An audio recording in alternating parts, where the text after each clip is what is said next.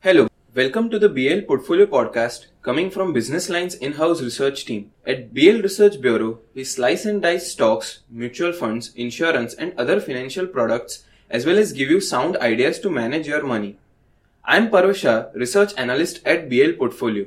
The returns season has started and there is a flurry among taxpayers to file their IT returns. It is a necessary exercise to avoid any penalty. In November 2021, Income Tax Department introduced Annual Information Statement or AIS.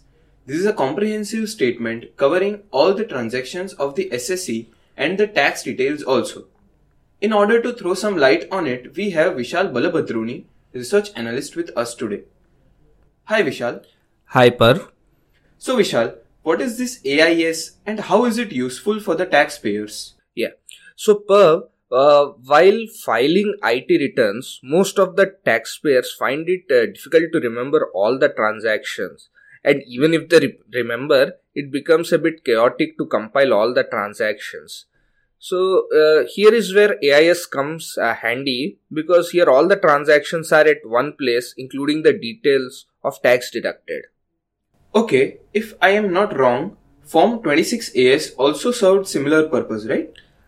Uh, indeed, Form 26AS was also used to for this purpose.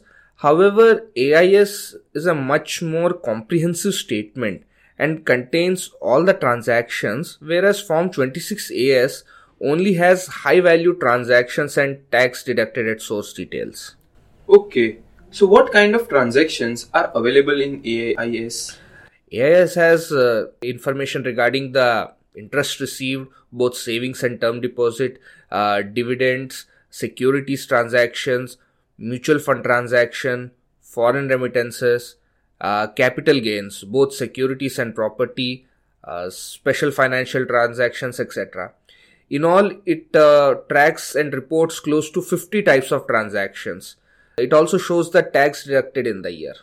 50 types of transactions. Seriously, it is comprehensive and exhaustive too. Oh, yeah, it is.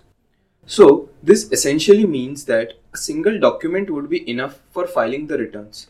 But is the income tax department able to compile such an exhaustive statement?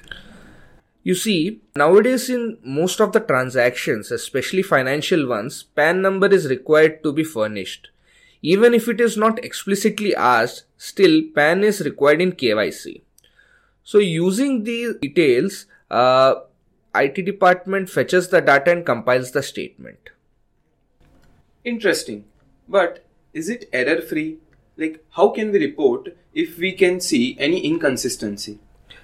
There may be inconsistencies. For instance, uh, duplicate entries, incorrect entries, or entries belonging to someone else altogether.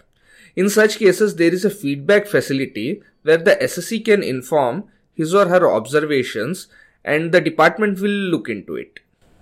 That's great. But what if one wants to see a simplified version of this statement? Yeah. In order to solve this problem, there is something called as Taxpayer Information Summary. Uh, in short, it is called TIS, which aggregates similar types of information like uh, dividend, interest, salary, etc. It shows the final amount after taking care of the duplicate entries and uh, feedback provided on which tax is liable. That sounds great. But is it possible that any transaction may be left out of the statement? Absolutely. There is a chance that certain items might be left out. Then the assessee must inform the department about such omission and file the returns accordingly. Thanks, Vishal. You really gave some good insights. Thanks, Par. That's it from us for this week. Stay tuned for further podcasts and actionable advice from us at BL Portfolio. Read us in print on Sundays and online at thehindubusinessline.com slash portfolio. Do share our podcasts in your circles if you find them useful. Thank you.